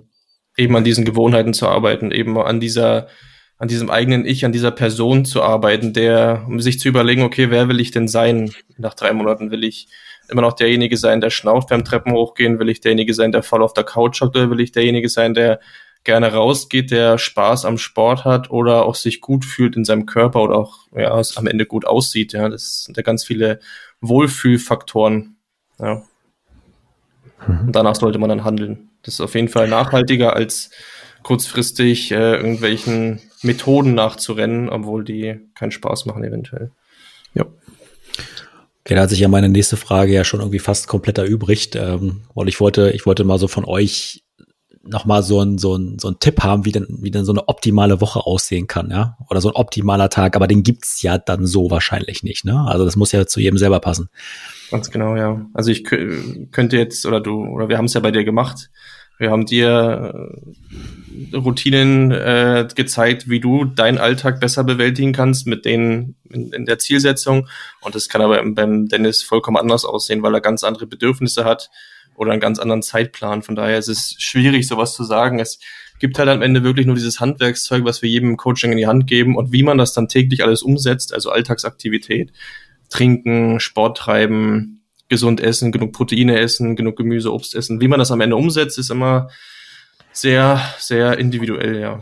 Und von daher macht es auch wenig Sinn, jemanden Ernährungsplan X hinzu, hinzuwerfen und äh, dem nächsten den gleichen Ernährungsplan zu geben. Das funktioniert immer nur ein, zwei Wochen, weil die Leute sich dann so stark in ihrem Alltag verändern müssen, dass das, dass jede Aktion Überwindung ist und jede Aktion Willen, Willenskraft kostet und irgendwann ist das Glas Willenskraft am Tag leer jo. und dann funktioniert es einfach nicht mehr. Das kann ich bestätigen. Ja, spannend, spannend. Ähm, gut, also kann man, kann man so mal so ein Zwischenfazit ziehen. Ähm, es gibt nicht so das Rezept von der Stange, was für alle funktioniert. Dafür sind wir vom Körper erstmal zu unterschiedlich, von unserem Alltag zu unterschiedlich, von unseren Gewohnheiten zu unterschiedlich, unseren Präferenzen einfach. Das heißt, äh, im Grunde ist alles, was, was du siehst, was so nach Stange aussieht, so nach Lösung für alle übergestülpt, funktioniert so pauschal nicht. Das kann man festhalten, oder? Ja, also wie gesagt, wie gesagt pauschal wird es nicht funktionieren. Ja, es wird dann immer den die zwei, drei, vier, fünf Leute von zehn auf jeden Fall geben, wo es funktioniert, weil es zufällig dann in den ihr Alltag passt oder weil es halt auf, auf die Zielgruppe zugeschnitten ist. Ähm, da könnte man dann wieder zusammenfassen irgendwo. Machen wir ja auch nichts anderes mit unseren Klienten am Ende. Ähm, aber wirklich dann für die Gesamtheit irgendwas überzustülpen, das wird nicht funktionieren. Okay. Das heißt also, wenn ich jetzt richtig äh, das alles noch so, so in Erinnerung habe, geht es um insgesamt beim Thema erstmal abnehmen, um, um Defizit. Ja, also dass wir das irgendwie erreichen. Das heißt also, der Mathematiker würde sagen, das ist schon fast egal, wie du es erreichst. Hauptsache, du bist im Defizit. Das heißt, also, entweder mache ich wahnsinnig viel Sport oder ich oder ich äh, ernähre mich halt entsprechend. Ja, also ähm, gibt's da so? Ich habe glaube ich irgendwann mal im Fitnessstudio gelernt, dass Ernährung mindestens 50 Prozent vom Erfolg ausmacht. Ist das so? Oder ist es völlig wurscht, wenn ich mehr Sport mache dafür? Es, es kommt darauf an, welches Ziel du hast. Ähm, ich kann jetzt, kann jetzt auch sagen, hey, ich gehe sechsmal die Woche ins Fitnessstudio. Wenn ich jeden Tag aber 6000 Kalorien esse, dann macht die Ernährung in dem Fall 100 Prozent aus. Im okay. Endeffekt. Ne? Das muss man auch so Das war jetzt so ein Mic Drop. genau so, so, so 6000 Kalorien, so richtig. Also du meinst jetzt, ja, du meinst ja wahrscheinlich eher so in dieser, in dieser Gesamtheit das Ziel abnehmen zu erreichen, wie viel Training und Ernährung ausmacht, oder? So von der Verteilung her. Genau, ne? Oder wenn ich jetzt sage, ja. ich, will, ich, will, ich will mein Gewicht halten oder sowas, ne? Also ob es da irgendwie sowas Pauschales gibt, wo man sagen kann, so Ernährung man kann schon 50 Prozent aus. Man kann es schon auf 70, 30 schieben, Ernährung 70, Training 30. Also es ist am Ende egal, was ich für ein Training mache. Ähm, aber so, sobald die Ernährung nicht passt, werde ich ja trotzdem zunehmen. Und ich kann auch theoretisch ohne Sport abnehmen. Also das ist jetzt auch gar kein Problem. Es ist nur nicht nachhaltig sinnvoll und nicht am effizientesten. Ja, also wir suchen ja immer irgendwie nach Möglichkeiten, so effizient wie möglich zu, zu arbeiten oder so effizient wie möglich Dinge umzusetzen und dann gehört einfach Training dazu und unserer Meinung nach ist das effizienteste Training dann Krafttraining. Ja, ja okay. Aber 70, 30, das ist echt heftig, ne? Also ich meine, dann, dann trägt ja die Ernährung wirklich auch wahnsinnig viel dazu bei, wie ich ähm, wie ich mich auch fühle, ja, Thema Wohlbefinden, ne, so Positivität, ne, also haue ich mir Schokolade rein, geht's mir kurzfristig gut, langfristig nicht so optimal. Aber äh, wenn, die, wenn die Ernährung, sagen wir mal, so einen hohen Anteil hat, letztendlich dann auch am Zufriedensein, ähm, dann sollte ich dem Teil doch schon auch ordentlich Aufmerksamkeit widmen, oder? Muss ich auch mal doch am Anfang anfangen zu kochen, kochen zu lernen oder sowas, ne? Oder mal anders einzukaufen. Das ist ja doch dann schon ein Schwerpunkt. Ja, ja, ja, vor allem dann bezogen auf sein auf, sein, auf seine Blase, auf seinen Kosmos. Ja, also ähm, wir haben es ja bei dir auch gemacht oder beziehungsweise versucht umzusetzen mit dem Kochen. Du hast es dann halt in dem Rahmen umgesetzt, wie es halt für dich möglich und sinnvoll war. Ähm, aber dann geht's halt da um die Lebensmittelauswahl. Also was, was, was, was tut mir gut? Also da geht's dann wieder um auch um Blutzuckerschwankungen, es ist zwar kein riesiges Thema, aber es ist nun mal so, dass, dass wenn ich mir jetzt Süßigkeiten reinhaue, dass der Blutzucker stark ansteigt und dementsprechend stark wieder fällt. Und dann bin ich halt müde. Und das ist halt bei Lebensmitteln, die halt bisschen den, den Blutzuckerspiegel langsamer ansteigen lassen, halt anders. Ja. Oder Sättigungsgefühl, wie schnell habe ich wieder Hunger, ja. Also das, um solche Punkte geht's dann. Das sind da wieder viele Faktoren, auf die man da, auf die man da eingehen könnte. Ja. So Fressattacken vermeiden. Das Problem hatte ich früher sehr, sehr ausgeprägt, ne? Mhm. Da war ich ja wirklich so ein richtiger so Heißhungertyp, ne? Mittags immer ordentlich was reingeballert und dann irgendwann so am Nachmittag hat mich so eine Heißhunger-Fressattacke erwischt. Habe ich jetzt Gott sei Dank nicht mehr, aber ich kann es nicht begründen, warum das so ist. Also vielleicht könnt ihr das nochmal irgendwie sagen. Wie, wie vermeidet man diese Fressattacken? Ja, ich denke, ein, ein entscheidender Faktor ist, was wir auch im Coaching dann um, umsetzen, ist das geregelte Essverhalten einfach, ne? dass ich schaue, ich habe meine festen Essenszeiten, also es muss jetzt nicht auf, auf die Minute genau passen. Wenn ich sage, ja, ich esse drei Mahlzeiten am Tag, auch wenn ich jetzt frühs oder generell nicht so der Frühstücksmensch bin oder frühs jetzt nichts bräuchte, dass ich das dann trotzdem mache dann esse ich halt eine kleinere Portion Frühstück, aber dafür schaue ich halt, dass mein Körper den ganzen Tag über quasi mit Nährstoffen versorgt ist. Und dann kann ich es eben auch diese Heißhungerattacken vermeiden. Und da spielt eben die Planung auch wieder eine Rolle. Ne? Wenn ich viel, viel zu tun habe auf der Arbeit, Mittagspause fällt vielleicht flach oder ich kann mir nichts zu essen holen, dann muss ich halt schauen, dass ich was, dass ich mir was vorbereite und einfach mitnehme. Und das gilt es dann halt im Endeffekt umzusetzen. Wenn ich da schaue, dass quasi mein Körper durchgängig mit Nährstoffen versorgt ist, dann kann ich auch diese Heißhungerattacken vermeiden. Oder ein anderer Punkt von Heißhungerattacken sind auch emotionale Gründe. Und dann muss man halt eben den Weg finden, dass man seinen emotionalen Stress oder was einen emotional belastet, nicht übers Essen reguliert, sondern über, über andere Aktivitäten, sei es jetzt dann Sport oder einfach mal einen bekannten Freund anrufen, mit dem über das Problem reden, anstatt sich jetzt alleine hinzusetzen und hier die Packung Kinderriegel zu essen. Hat einen Stempel weg. naja, ich, ich das waren, müssen, müssen ja emotionale Probleme gewesen sein. Anders kann ich mir das nicht erklären, warum. ja, so, so kennen wir dich. So kennen wir dich. Nehmen, nehmen wir mal an, du hast, du hast das wirklich alles geschafft, ja. Also du hast so eine, du hast so eine solide Basis an Ernährungswissen aufgebaut, du machst regelmäßig Sport und so weiter, ne? Ähm, aber in deinem Alltag gibt's immer wieder so Situationen, wo du weißt nicht, an so einem Business Lunch teilnehmen musst oder sowas, ne? Oder der berühmte Cheat Day, ne? Oder sowas, ne? Dwayne The Rock Johnson sitzt da mit seinem riesen Berg an Pancakes in unserem Film, ne? Und sagt also Cheat Day, ne? Also soll man sowas machen? Kann man sowas machen? So Ausrutscher, spielen die eine große Rolle? Hauen die rein oder sind die durchaus sogar mal sinnvoll, mal sich so richtig voll zu fressen und den Stoffwechsel anzukurbeln? ja. Da lacht er. ja, wahrscheinlich kannst du jetzt schon ablesen, wie meine oder unsere Meinung darüber ist. Ähm, das zwei Punkte. Ähm, bezüglich Ausrutscher oder ein Tag läuft man nicht so, wie ich es mir vorstelle, weil ähm, ja, weil irgendwas passiert ist, was ich nicht beeinflussen konnte. Ähm, dann hilft es auch einfach, solche Tage mal zu akzeptieren. Also es ist ja wie generell bei allem, wenn, wenn irgendwas passiert, ich habe einen Autounfall und reg mich darüber furchtbar auf. Ich kann es aber jetzt nicht mehr ändern. Es ist jetzt passiert, ja. Und es ist genauso wie beim, wie in der Ernährung. Ich, ich weiß nicht, ich hatte vielleicht einen, einen stressigen Tag und dann weiß ich nicht, ist es halt passiert. Ich habe einen Burger gegessen, keine Ahnung. Da hilft es mir jetzt nicht, mich hinzusetzen und zu sagen, was ich für ein Arschloch bin, ähm, wie, wie blöd ich bin und dass ich ja alles über Bord werfe, sondern dann hilft es auch einfach mal, das Ding zu akzeptieren. Okay, ich habe jetzt den Burger gegessen, aber ich kann es ja danach wieder besser machen. Ich kann mich morgen wieder besser ernähren, ich kann mich morgen besser vorbereiten und das einfach als als positive Sache zu sehen und um, um sich da wieder rauszuholen und besser zu werden, aus dem Fehler zu lernen, das ist ja im Leben nichts anderes aus Fehlern zu lernen und sie dann nächsten Mal besser zu machen, anstatt sich hinzusetzen und zu sagen, wie blöd man eigentlich ist und dass man es eh nicht schafft. Völlig kontraproduktiv. Und aber bezüglich Cheat. Ja. Achso, Entschuldigung. Nee, sag, sag du bist noch beim ja. Thema. Ich wollte jetzt zum Cheat Day übergehen, aber. Ja, ich auch gleich. Das passt schon. Achso, okay. Äh, und bezüglich Cheat Day, ja, ähm, das haben wir in unserem Gruppencoaching auch thematisiert. Das ist halt auch so ein, so ein komischer Mythos. Also man wird davon den Stoffwechsel nicht anregen.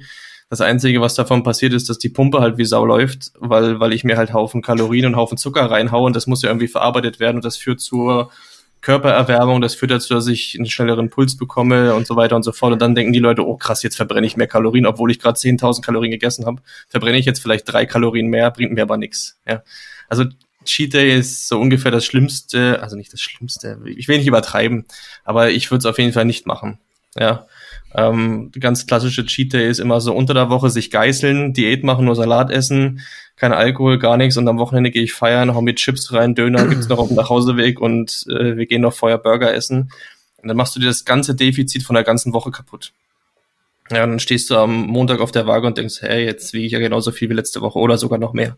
Dann fühlst du dich unwohl, du bist überfressen, ähm, ja, du hast vielleicht Bauchschmerzen, Verdauungsprobleme, keine Ahnung. Also es hat eher noch negativere Nachteile, als dass da irgendwie der Stoffwechsel von angeregt wird oder der Körper geschockt wird oder so ein, so ein Quatsch. Also, also da gibt's die wildesten, die wildesten äh, ja, Überschriften für solche Themen und dann kann man nur schmunzeln. Aber ich vergleiche das gerade tatsächlich so ein bisschen, wie ich das so bei meinen Mentorings und sowas dann erlebe, ähm, wenn Leute ankommen und sagen, ey, sie würden gern kontrolliert trinken. Da ist es dann genauso, weil dann haben sie das, das, das wäre jetzt so, wenn du jetzt einen Cheat Day einplanst und weißt, ich brauche den zwischendurch, ich will den zwischendurch, dann hast du ja noch nicht die komplette Überzeugung, dass das jetzt das Gesunde dann dein neuer Lebensweg ist. So, ne? Ja. Weil wenn, wenn, wenn du den unbedingt den Cheat Day haben willst, wenn du unbedingt kontrolliert trinken willst, dann hast du noch nicht verstanden, dass, dass dir das Zeug nicht gut tut, dann ist die Überzeugung noch nicht komplett da. Vielleicht kann man das ja eins zu eins so übernehmen. Ja, und wir machen das im Coaching eher so, also wir, wir, wir erklären den Leuten, dass ein Cheat Day der größte Mist ist, den es gibt ähm, sondern anstatt ein Cheat Day zu machen, kann ich doch versuchen, einfach mir die alle zwei, drei Tage irgendwas zu, zu gönnen, was ich mag. Also der Ronald verbietet sich jetzt auch keinen Burger mehr und ist trotzdem fit und nimmt ab.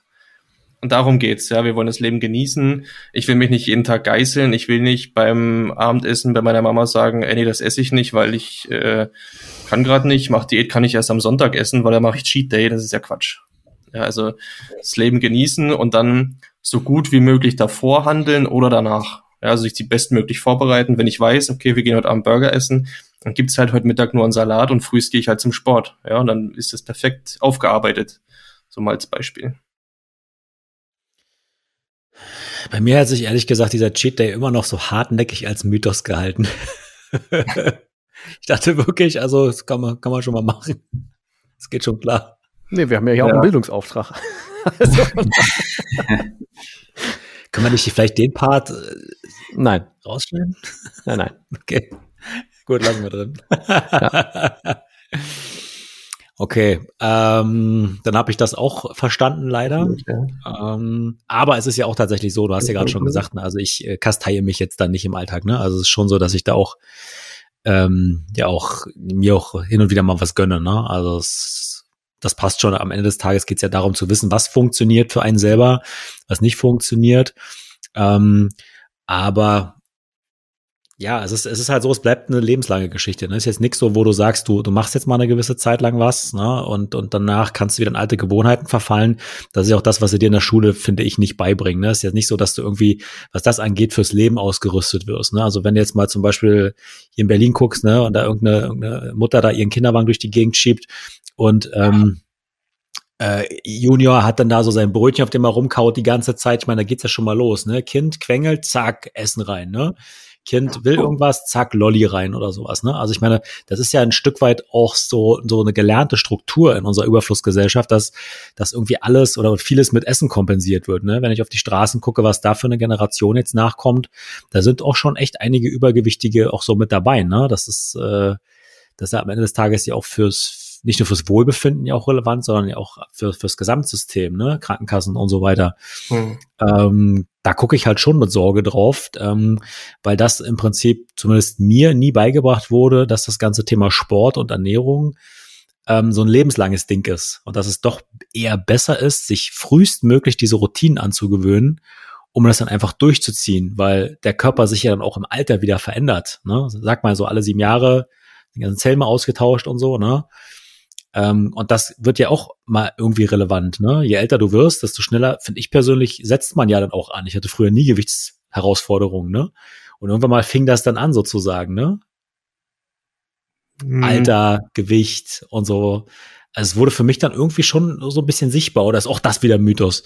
So, dass, dass es egal ist. Mm, also ich wüsste jetzt nicht, dass dann irgendwie der Stoffwechsel langsamer wird oder man weniger Kalorien verbrennt es ist oft dann tatsächlich wieder nur diese, ja, dein Leben, was sich verändert. Also ich glaube nicht, dass du jetzt noch so viel rumrennst wie in deiner Kindheit, ähm, sondern du, hock, du sitzt, sitzt jetzt mehr rum, also es soll nicht blöd klingen, aber du sitzt jetzt, weil du bist viel weniger aktiv, du verbrennst viel, viel weniger Kalorien im Vergleich zu früher.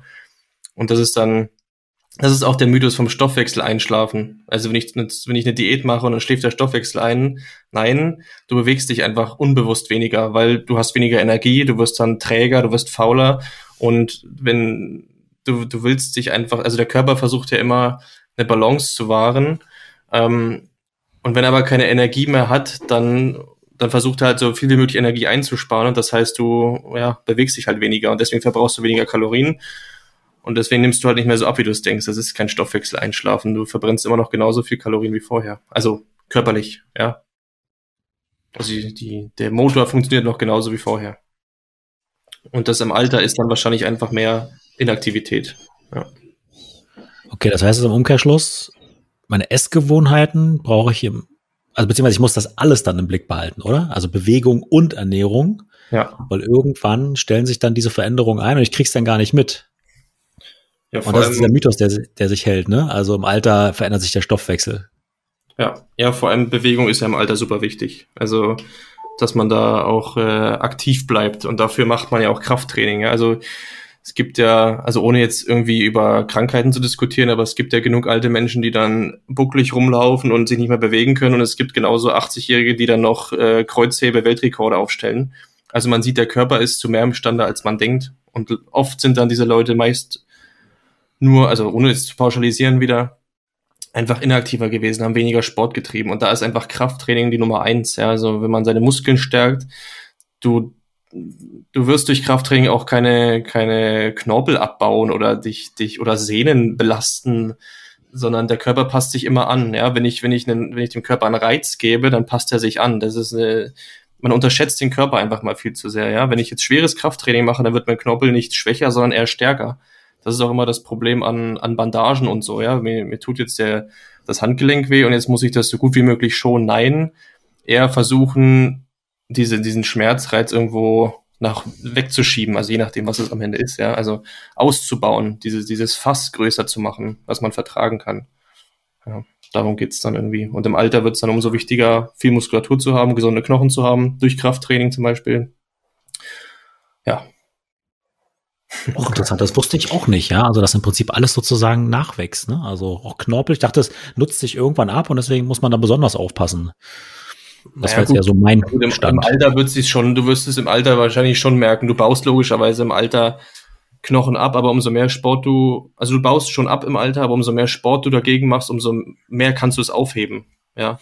Und im jungen Alter, ähm, oder beziehungsweise jetzt in meinem Alter oder unserem Alter zum Beispiel, ist es jetzt zum Beispiel auch so, umso mehr man Dinge belastet, umso mehr adaptiert der Körper. Ja, das ist ja nichts, also Muskelaufbau ist ja nichts anderes, als dass der Körper adaptiert gegen den Reiz, den du ihm gibst, ja. Also ich zum Beispiel, ich mache jetzt Bizeps Curls mit 10 Kilo und schaffe nur fünf Wiederholungen. Nächste Woche schaffe ich halt sieben Wiederholungen, weil der Körper adaptiert hat und gemerkt hat, okay, ich brauche irgendwie mehr Muskulatur und dem Reiz von außen mehr entgegenzusetzen. Zack, wächst mein Bizeps und nächste Woche schaffe ich zehn Wiederholungen. Das war so ganz vereinfacht darzustellen. Das ist beim Knorpel nichts anderes, nur langsamer. Okay. Ich hätte noch, wenn erlaubt, zwei kurze Fragen, die auch wahrscheinlich mit kurzen Antworten möglich sind oder vielleicht sogar möglich sind. Das erste wäre, mit Sicherheit sitzen jetzt mehrere Leute hier vor, äh, vorm, äh, vorm Gerät, gucken oder hören das und denken sich, alter Schwede, yo, ich bewege mich eigentlich ganz gerne, trotzdem werde ich irgendwie älter, so dann typischer, äh, bei Frauen wird es dann wahrscheinlich immer am Hintern sein. Ich bin jetzt keine Frau, ich bin der Kerl und sage, wie oder was würdet ihr sagen, ist das effektivste für einen flachen Bauch? Falls man das irgendwie überhaupt kurz beantworten kann. Im Endeffekt Körperfett reduzieren. Also er spielt wieder damit rein, ne? ich kann den, den gerade die krassesten Bauchmuskeln haben, aber wenn die Speckschicht drüber ist, dann ist sie drüber. Das ist auch nicht möglich, was, was oft da der Mythos kursiert, dass ich jetzt, hey, wenn ich viel Bauch trainiere, dann geht mein Fett nur am Bauch weg, ähm, sondern das Fett geht gleichmäßig weg. Ich meine, je nach, je nach Veranlagung hat natürlich manche Personen haben um die Hüfte mehr Fett, manche am Po mehr Fett oder an den Beinen. Aber du kannst jetzt nicht sagen, hey, wenn ich jetzt äh, jeden Tag 500 Sit-ups mache, dann habe ich ein Sixpack, aber die Beine sind halt trotzdem noch voller Fett. also, ist, verstehe. also ist ja gut. Ja, im, im Endeffekt, wenn du Bauch oder Bauch flacher haben willst oder ein Sixpack sehen willst, dann geht's im Endeffekt über den über den Körperfettanteil. Und trainieren. Okay. Ja, das habe ich mir fast gedacht. Aber das bringt mich dann zur zweiten schnellen Frage. Gibt es sowas, es wird mit Sicherheit äh, bei manchen im Kopf kursieren, wenn man dann schon anfängt, so, so eine Art von neuem Lebensgefühl äh, hinzukriegen. Ne? Man will die Routinen starten und so weiter. Und irgendwann gibt es ja mit Sicherheit doch mal die Möglichkeit, Kacke, normalerweise hätte ich jetzt hier irgendwo gesessen, hätte irgendwas gesnackt. Oder so. Würdet ihr sagen, es gibt sowas wie eine gute Snack-Alternative? Würdet ihr irgendwie sagen, das und das könnte man äh, ultimativ empfehlen oder ist es auch unterschiedlich? Ja, auf jeden Fall. Also Obst ja. er, er setzt halt gern oder relativ einfach diese, diese Bock auf Süßigkeiten. Ähm, wir empfehlen immer oft in Verbindung mit einer Proteinquelle, also da gibt's ja mittlerweile Skier in, mit verschiedenen Geschmäckern. Ja, also Protein deshalb, weil Protein länger sättigt ähm, und dann diesen Heißhunger einfach auch einfach auch ähm, ja, länger hinausschiebt oder halt sogar bekämpft. Oder was was, was ganz schnell gegen Heißhunger, also, wo du jetzt vielleicht auch darauf hinaus willst wegen dem Snack, was da auch ganz schnell gegen hilft, ist einfach mal ein Glas Wasser zu trinken, ein großes Glas, ähm, weil dieser Hunger oft kein richtiger Hunger ist, sondern einfach nur Bock auf Süßigkeiten. Und ja, es gibt schon gesunde oder ja süße Snack-Alternativen, ne? also Obst. Es gibt mittlerweile sehr viele Proteinprodukte, die man dann schon ähm, ja essen könnte. Um, wieder im Kontext zu betrachten mit dem, mit dem, mit der Kalorienbilanz, ne? Ähm, aber es gibt auf jeden Fall Dinge, die man da auf jeden Fall empfehlen könnte, ja. Obst, wie ich schon gesagt, gerade gesagt habe. Ja. Gut, ich fahre mit. Dankeschön. Das war meine größte Herausforderung, übrigens diese ganzen Snackphasen äh, beiseite zu lassen, weil ich echt immer zwischendurch mir ordentlich was reingehauen habe. Ist am Ende auch wieder eine Gewöhnungssache gewesen. Ja? Also einfach diese Dinge zu ersetzen durch andere Dinge, egal ob es Nüsse sind oder so, ne, die zwar auch dann wieder ein bisschen, ein bisschen Dampf haben, ne, muss man auch ein bisschen aufpassen, aber so insgesamt ist das dann auch irgendwie eine Gewöhnungsgeschichte gewesen und halt einfach bei mir unfassbar viel trinken. Ja, also das war am Anfang auch so ein Ding, dass ich da gar nicht so richtig drauf geachtet habe, äh, wie, wie viel es eigentlich ist. Ne? Und seit ich da wirklich auch meine Flaschen habe, die ich dann auch regelmäßig wegtrinke, habe ich auch festgestellt, okay, Flüssigkeit macht doch irgendwie auch eine ganze Menge aus, oder? So beim Rausschwemmen von, von Schadstoffen ja sowieso, ne? Also welchen Stellenwert hat denn Wasser überhaupt äh, beim Thema Energie, so Wohlbefinden? Kann man das so ein bisschen klassifizieren? Also Wasser brauchst du im Endeffekt für alle körperlichen Prozesse. Ja, das, das kann man schon mal sagen. Das ist schon mal der, der eine positive Effekt von viel Trinken. Als groben Richtwert kann man da sagen, dass man ungefähr ein Liter Wasser pro 20 Kilogramm Körpergewicht trinken sollte am Tag. Das wäre jetzt so die optimal. Ich meine, wenn man jetzt stark adipöse Menschen hat, die jetzt dann 150 Kilo wiegen, dann wird es schwierig, dieses, diese Menge an Trinken reinzubekommen, ist logisch, logisch. Aber das jetzt mal einfach so als groben Richtwert. Und du brauchst Wasser für alle, für alle Funktionen der Zellen. Und dann hast du natürlich noch den positiven Effekt, wie es Tobi schon gesagt hat, dass es halt sättigt in der Form, dass mein Magen gedehnt wird. Na, das ist ein Effekt, der dann quasi Hormone ausschüttet, die mir dann Sättigung oder mir, mir Sättigung empfinden lassen.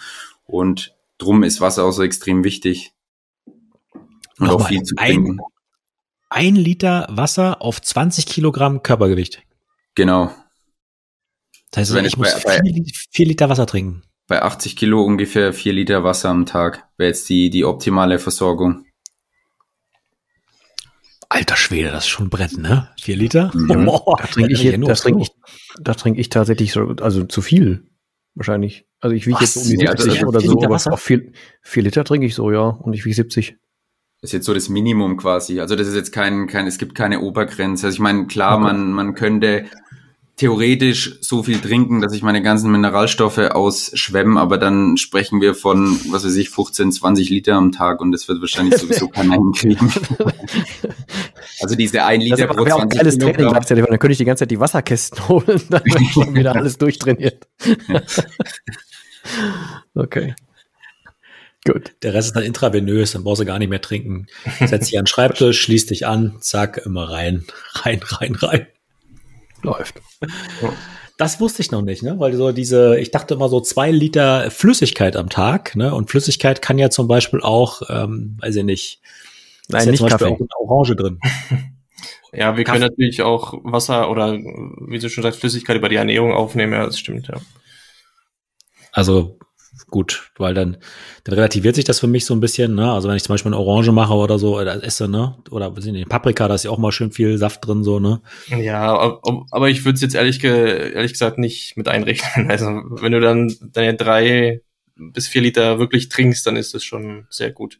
Aber das ist auch genauso wie, ähm, hätten wir vielleicht vorher nochmal ansprechen können, dass wie bei der Ernährung auch, also ich sag mal so, wenn jemand zu uns ins Coaching kommt oder sich dafür entscheidet, was zu verändern, dann, dann startet man ja oft bei null. Ja, bei null Prozent, sage ich jetzt mal. Und man strebt immer danach, alles perfekt auszuführen. Man muss das perfekte Training haben, man muss sich direkt perfekt ernähren. Es muss alles perfekt laufen, damit man denkt, damit man das Gefühl hat, es läuft gut. Aber das ist nicht so. Es muss nicht alles zu 100 Prozent gut laufen.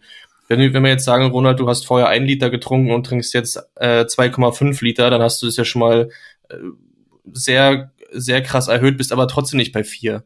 Ja, also du hast trotzdem schon mal deinen Ausgangszustand schon mal sehr stark verändert. Und wenn wir am Ende bei 80 Prozent landen, die wir umsetzen, oder lass es 70 sein, ist ja egal, dann sind wir schon mal sehr, sehr viel weiter, als wenn wir bei Null bleiben. Ja, also dieses, dieses Streben nach Perfektheit ist, glaube ich, auch mal ein ganz großer, eine ganz große Hemmschwelle, dass die Leute einfach nicht anfangen, irgendwas zu machen. Ja, besser, besser, sage ich mal, schlecht anfangen, als gar nicht anzufangen.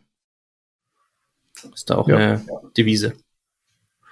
Sehr gut. Eine, eine, schöne, eine schöne Zusammenfassung. Dennis, hast du noch ja. Fragen? Nee, ich habe nur noch einen, einen, einen Punkt da stehen, aber den lasse ich gerne dir. du machst das Outro.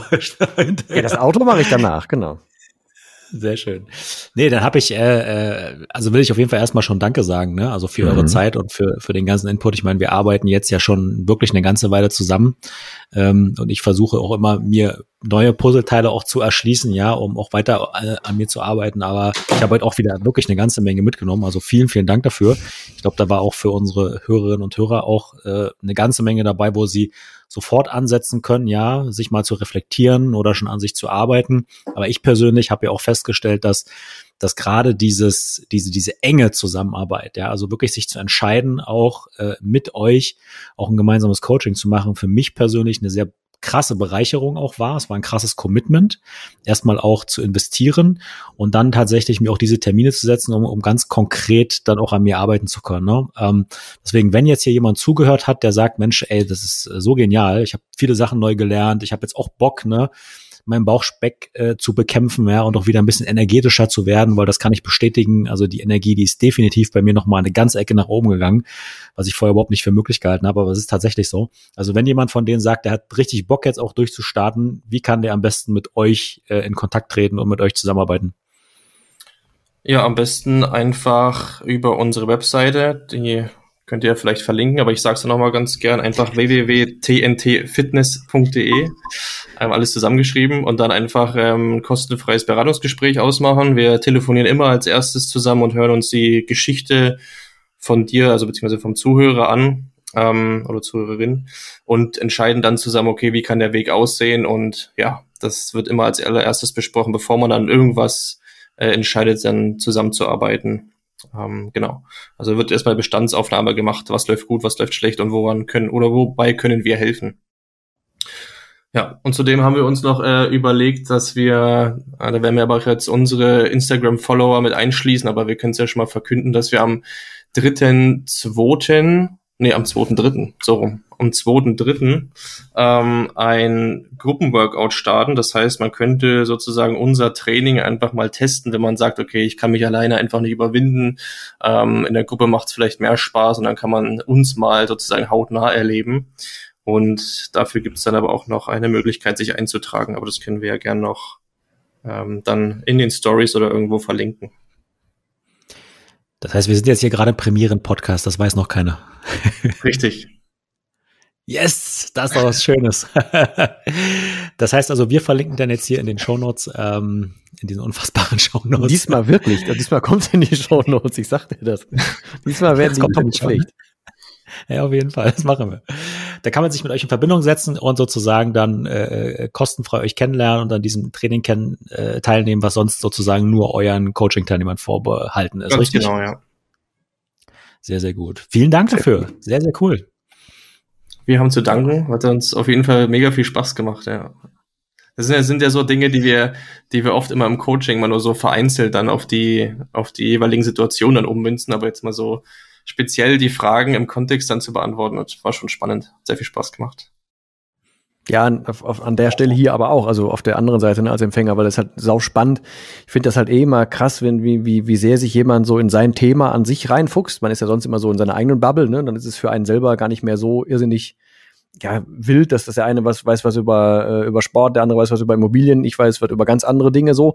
Aber ich finde es mega spannend, deswegen auch echt ganz fetten Dank dafür. Bei mir hat es echt nochmal wieder einen zusätzlichen Motivationsschub rausgegeben, aber hauptsächlich glaube ich halt auch in diese Richtung, das wäre für mich zumindest das Coolste, wenn das alle mitnehmen, ähm, dass es halt am effektivsten ist, wenn man sich das als als geiles Ziel äh, mitnimmt, wenn man da einfach Bock drauf kriegt, wenn man die, die positiven Aspekte davon sieht, was einem das bringt, dass man einfach ein geileres, selbstbestimmteres, cooleres, gesünderes Leben hat, wenn man das investiert, wenn man sich diesen ganzen Schock von, man muss diese unfassbare Bugwelle vor sich herschieben, wenn man sich das wegnimmt, sondern wenn man halt den, den wirklich den Spaß dran entdeckt und sei es nur am Anfang über Gewohnheiten und so weiter. Und wenn noch da oben drauf kommt, dass man über den Sport, der tatsächlich auch noch einfach nur positive Nebeneffekte hat, dann rauslernt, dass ähm, ja neue Routinen einfach unfassbar gut tun können, dann kann man das dann auf andere Bereiche im Leben, glaube ich, mitnehmen und dann haben alle gewonnen. Fände ich mega geil. Also von daher fetten, fetten Dank, dass ihr das geteilt habt. Sehr cool.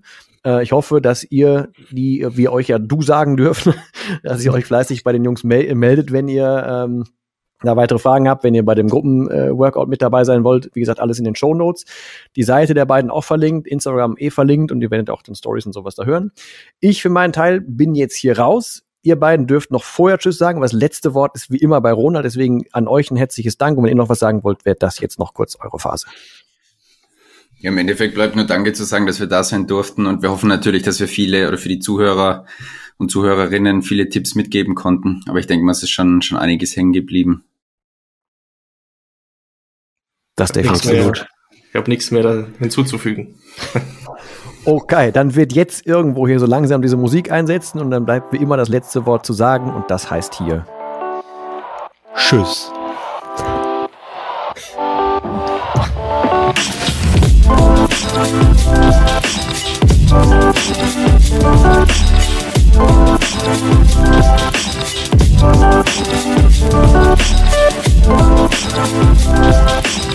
Yeah.